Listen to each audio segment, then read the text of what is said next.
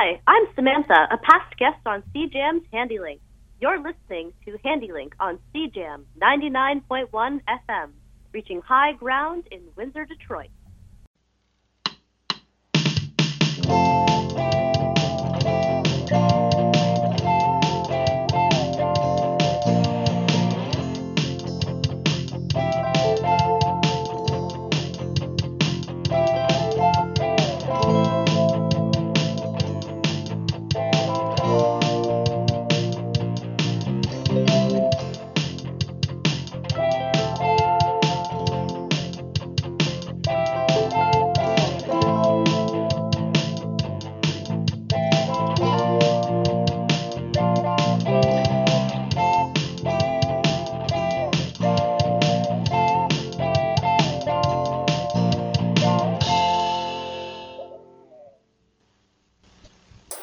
And welcome to Handi-Link, sponsored by the Italian Canadian Handy Capable Association, an organization that provides recreational and athletic opportunities for individuals with disabilities in Windsor, Essex.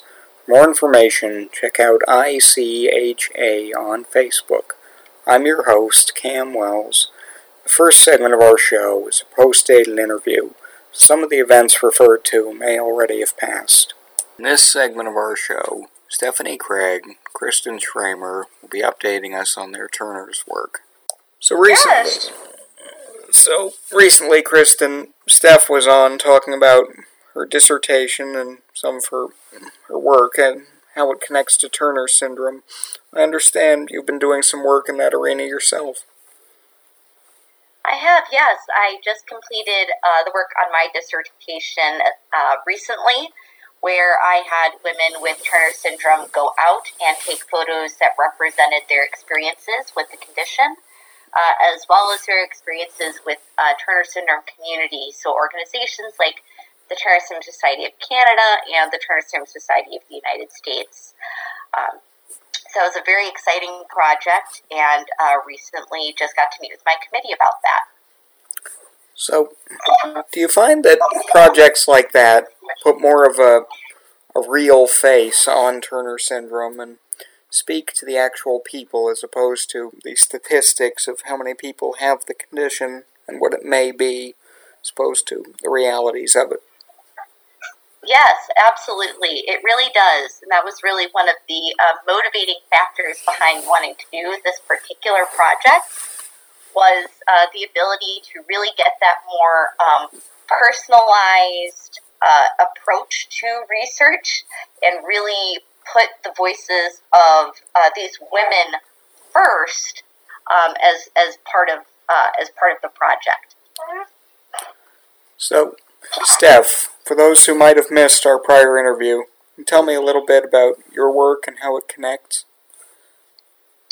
Yeah, so for my dissertation research, I'm looking at how the media represents different disabilities and the perspectives of people with those disabilities on a representation of their disability in the media. So one of the groups that I looked at was uh, women with Turner syndrome, and I had them uh, watched a television episode featuring a character with Turner syndrome.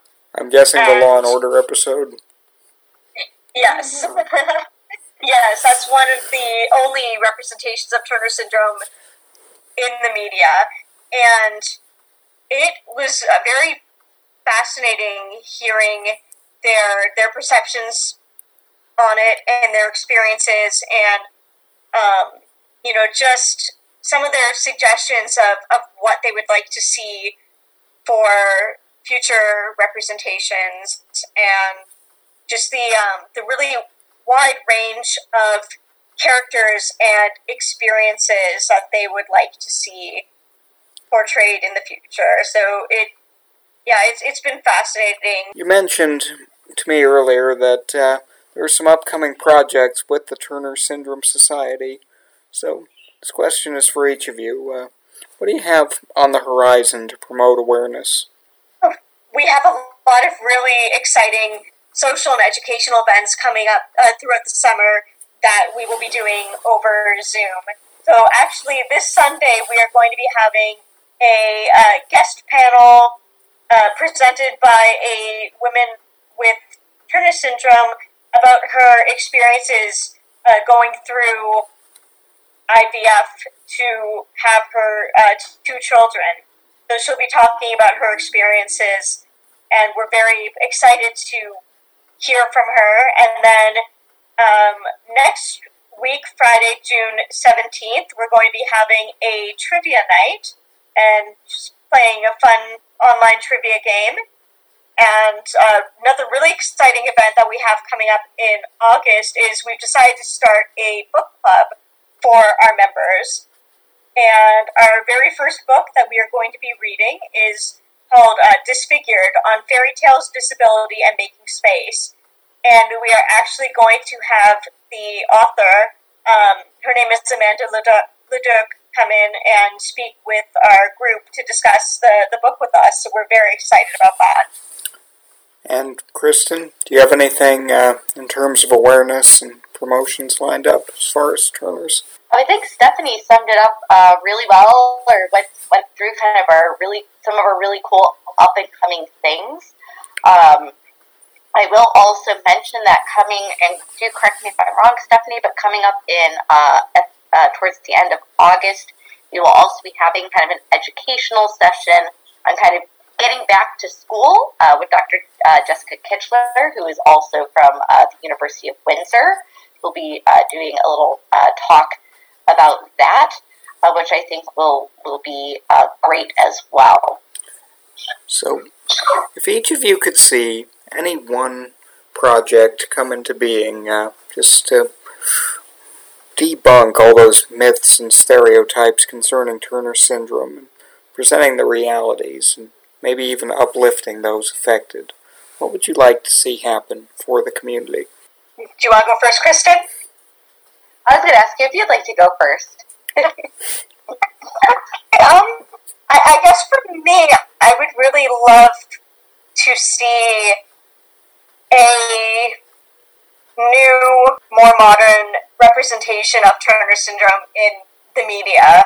You know, the, the Law and Order episode came out quite a few years ago, and I feel like some of the new medical information that we have, um, as well as just the the general disability awareness and advocacy that has been occurring in that area over the last, especially the last couple years, I feel like um, would be really helpful, and I would I would really love to see a new media representation in the next few years. So, if you could send any message to the community about why it is there should be representation, and not only that, but accurate representation, what would you say? Why do you find that to be an important thing? I feel like it's very important because uh, just like with, with any individual with any sort of disability, there is such a wide range of ways that it can impact you, experiences, and I feel like it's so important to really to show that range, to show that not everyone is going to be the same. Not every case is going to be the worst case scenario. And I also feel like people people want to see themselves in the the media and the things that they consume. They want to feel like they're like they're represented, like they have a place. Kristen. Yeah, absolutely. I completely agree with you, Stephanie, and I also think it lends itself uh, beautifully to assisting in things like healthy identity development when you're able to do things like see yourself uh, represented and represented accurately um, within the media that you're consuming. So I think that's another really important um, component of it as well. Um, having representation, but also having um, access to accurate representation, as well as really helping to combat um, misconceptions that may be uh, prevalent within traditional uh, media portrayals of of uh, different conditions as well. I'd like to thank you both for taking the time out to do this, but if you can stay on the line for a sec, that'd be great. Of course, thank you. It's always great to chat with you. Yes, thank you as always, Cam. It was great to be here. My pleasure. Thanks. In this segment of our show, Elaine Dickin will be telling us about Myositis Canada. So, what can you tell me about Myositis Canada? We're an organization that was started, um, we got our charitable status in December 2015. We have about 250 members across Canada. Um, we're a volunteer group of directors, board of directors, seven in total. We can have up to 12. And again, we're spread across Canada. Uh, we have three from Alberta and four from Ontario. So it um, makes for an interesting, uh, interesting meetings because you have to, you know, do the time difference and stuff like that. We've had a, a couple um, over the last few years, we've had some national group meetings via Zoom, and we um, we represent people that have um, polymyositis, uh, dermatomyositis, and inclusion body myositis. So, how does myositis typically affect a person? Um, depends on which type of myositis you have. Dermatomyositis tends to affect or give you skin rashes, um, but they can respond to treatments. Um, all the myositis will eventually affect muscles. Um, I have inclusion body myositis, and I was diagnosed in 2014, but um, I think I've started having the symptoms about six to seven years prior to that. It um, affects your quadriceps, your finger muscles. Like I can't make a proper fist with my left hand. Um, it weakens the muscles. You have trouble, um, like when you're sitting, to get from a sit to a stand position. I struggle to do that. I have to push myself up with my arms. And walking becomes a problem. You um, as I say, I can't unconsciously walk anymore. I have to think about where each one of my feet are going, and I have to watch where I'm going because stepping on a rock can, you know, put me off balance and I fall. So there can be lots of falls. Uh, for a polymyositis and dermatomyositis, again, it can affect the muscles, but they both respond to various drug treatments if they can find the right one and find a rheumatologist who can who knows about myositis. Um, inclusion body myositis it, at this point doesn't respond to any drugs, so they just recommend exercise in an attempt to slow it down. So, how does Myositis Canada go about reaching out to the affected community?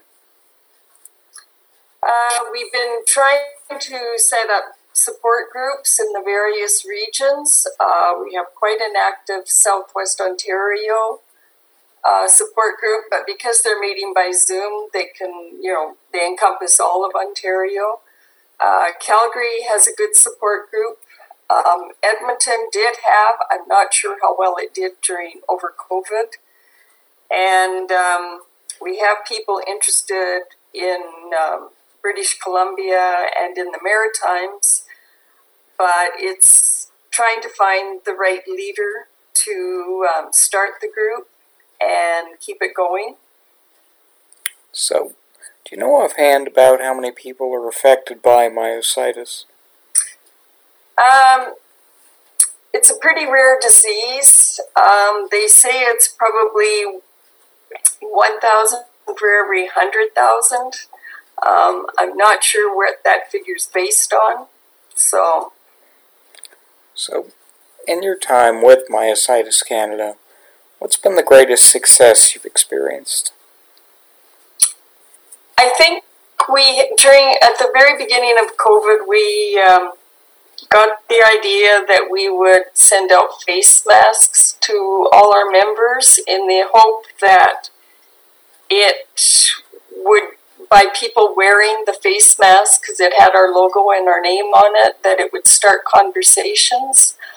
Um, and i think what happened is that by doing that sending it out to our members um, it, it gave them hope that um, the organization was going to, you know, go be a, be more of a factor in their life and that, and it certainly was for Ontario. Um, we found some good members. Um, I think the best thing we've done is with any money raised, we've given out grants for research study in Canada. Uh, we've given out um, just in last year, we gave out a $25,000 grant for research for inclusion body myositis.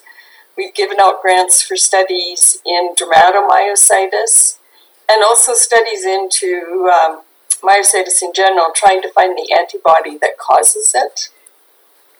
So, you could send any message to the community about the need to further research and to keep pushing forward. What would you say? Keep talking to your doctors about it. Anybody that asks you a question about your disability, talk about it. Um, try and try and spread the word. It's um, it's so rare that it's you know most family doctors don't even know about it, and even though we're only giving small grants, it's with the hope that we can inspire a Canadian researcher to make it their lifelong quest to find a cure. So, what are the next steps for Myositis Canada? Keep trying to establish support groups in British Columbia, the Prairie provinces more, and in the Maritimes, and trying to raise funds for more research. So, do you ever encounter any myths or misperceptions about it? Terms of diagnosis? Uh, first off, a lot of people get misdiagnosed. I mean, they're diagnosed with ALS um, or MS. And um, a lot of people that see us walking down the street automatically think it's MS, and which is understandable because most people have never heard of myositis. I was just going to say that um, I wish um, when doctors go through their training that they probably maybe they may read about it in a textbook or something. So in some ways, I wish we had the people to go out to the different to at least spend an hour or a couple hours in person with um, new doctors. like to thank you for taking the time out to do this, but if you can stay on the line for a sec, that'd be great. Okay. Handi-Link will be right back after these commercial messages, so stay tuned. We're back. That's right. Metro Detroit Youth Day is back. And this year's event is going to be better than ever. There will be celebrity guest appearances, games and prizes, live entertainment, sports clinics hosted by some of your favorite sports stars, lunch for kids ages 8 to 15, and so much more. And it's all free. So come out and enjoy the fun at Metro Detroit Youth Day 2022. It all begins Wednesday, July 13th at Belle Isle Park in Detroit. Youth must register to participate. To register, call the Michigan Youth Appreciation Foundation at 586 774 4000. That's 586 774 4000. Or log on to MetroDetroitYouthDay.org. Metro Detroit Youth Day is inspiring youth to do the most good. We're back. We're back. Metro Detroit Youth Day is back. Welcome back to Handi-Link, sponsored by the Italian Canadian Handy Capable Association, an organization that provides recreational and athletic opportunities for individuals with disabilities in Windsor, Essex. For more information, check out ICHA on Facebook. I'm your host, Cam Wells. Earlier in our show, Elaine Dicken told us a little bit about myositis, and we heard about the latest Turner's work Stephanie Craig, Kristen Schramer. In this segment of our show, Sumaira Ahmed will be telling us a little bit about the Sumaira Foundation. So, can you tell me a little bit about the Foundation's work yeah, so I guess I can start by introducing myself. Um, my name is Sumaira. I am a patient living with a rare uh, autoimmune disease called neuromyelitis optica. I was diagnosed in Boston, where I live, eight years ago. And when I was diagnosed, I uh, there was no approved treatment at the time. Um, they didn't know why it happens. Obviously, there's no cure, and the landscape was just very, very different than where it is today. So, I was 25 years old when this happened. My life kind of turned upside down overnight, and I wanted to meet other patients, which is why uh, a month after I got diagnosed, I started the Sumaira Foundation. And to be honest, uh, when I started it, I had no idea what I was doing. Sometimes I still don't, but um, I just knew that awareness had to be a priority if we wanted to get anywhere with science and fundraising and community development, et cetera, et cetera. So, in short, um, the foundation is now eight years old. We're also global. We are focused on raising awareness for NMO and um, MOG-AD, which is a related disorder. We fundraise to support research, um, are passionate about community development and uh, patient advocacy. So, for those who might not be as familiar with these conditions, how do they typically affect a person? So it is a spectrum disorder, so it affects everyone very differently. Um, so here are the list of possible symptoms. Um, one might experience all of them, and one might only experience one of them. So it includes vision loss, paralysis, incontinence, violent hiccuping and vomiting, uh, weakness, numbness, and in some cases, even um, there's a cognitive effect as well. And unfortunately, uh, this disease has killed people. So, uh, death is a possible side effect of this rare disease. But we're seeing less and less of that, which is good. So, do you know offhand about how many people are affected by NMO? Yeah, so the, the numbers that I am most familiar with, uh, the prevalence is about 10, 10 out of 1 million. And um, they're suspected to be about 15 to 20,000 folks in the US. I believe there's less than a thousand identified in Canada, and I would say globally, um, maybe a couple hundred thousand. But those numbers aren't to be um, like set in stone because 35% of our patients are misdiagnosed with multiple sclerosis. And while the diseases are similar, they're different um, in terms of what kind of treatment they require and even, you know, the prognosis. Uh, NMO is episodic and multiple sclerosis is, uh, you know, progressive. So getting misdiagnosed with the wrong you know, disease has a number of horrible, um, horrible outcomes. One of which is, uh, you know, just getting worsened symptoms because it's not being treated correctly. So, so it, it, just to answer your first question, those are the numbers we know of, but I suspect that there are so many more patients out there that have yet to be identified as NMO patients. So, with the risk of uh, misdiagnosis and the similarities to other conditions, do you ever encounter any myths or misperceptions when you mention NMO?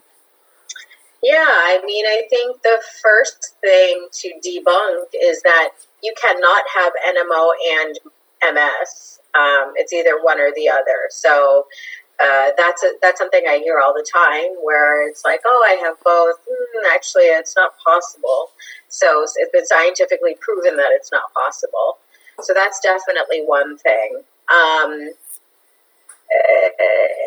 the other thing is is oftentimes confused. Oh, people are always it's an invisible disease for some people. So for myself, I if you met me today, you would have no idea that I live with this rare disease. But you know, in fact, I do. And um, I think having uh, an invisible disease is a blessing and a curse all at the same time. And, uh, you know, the common misconception is because I look so normal or because other patients look normal and healthy that they're somehow rid of the disease. Um, So people assume that just because you look okay, you all of a sudden don't have it anymore. But it is, in fact, a lifelong chronic illness and diagnosis. So, in your time with the foundation, has there been any success story that stands out for you? Oh, course. I mean, in the last two years alone, two, three years alone, we went from having zero FDA approved therapies to now we have three FDA approved therapies, all with a very high efficacy rate and reduction in relapse rate. This is monumental for this community. We went from having nothing to having choices. That's huge.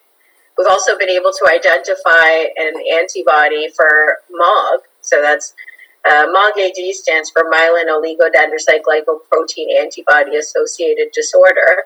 Try saying that ten really... times fast. What'd you say? Try saying that ten times fast.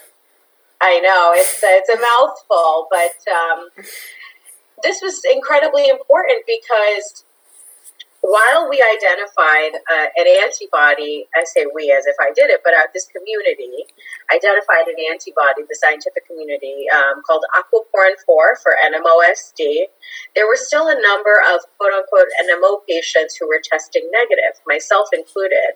It was about 30% of patients who tested negative for the antibody, but they were still treated and, you know, marked as NMO patients.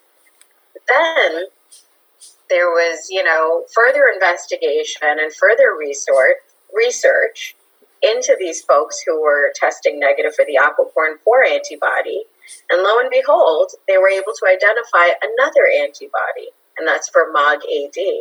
So this is great because people now have, you know, those those people who were sort of in this uh, nebulous gray zone. Some of them now have an actual antibody and a diagnosis. And there are actually uh, several clinical trials going on right now for those patients as well. These diseases are very similar. Um, they're, in fact, treated very similarly, but they have their own antibodies. So I would say that's another breakthrough in science um, since I've gotten involved. Like to thank you for taking time out to do this, but if you can stay on the line for a sec, that'd be great. Okay. My friends, I'm often troubled by the double edged sword of disability life, which is that a patient sometimes has to explain to a doctor their own symptoms. Now, I realize it's impossible for a doctor to know everything about every condition.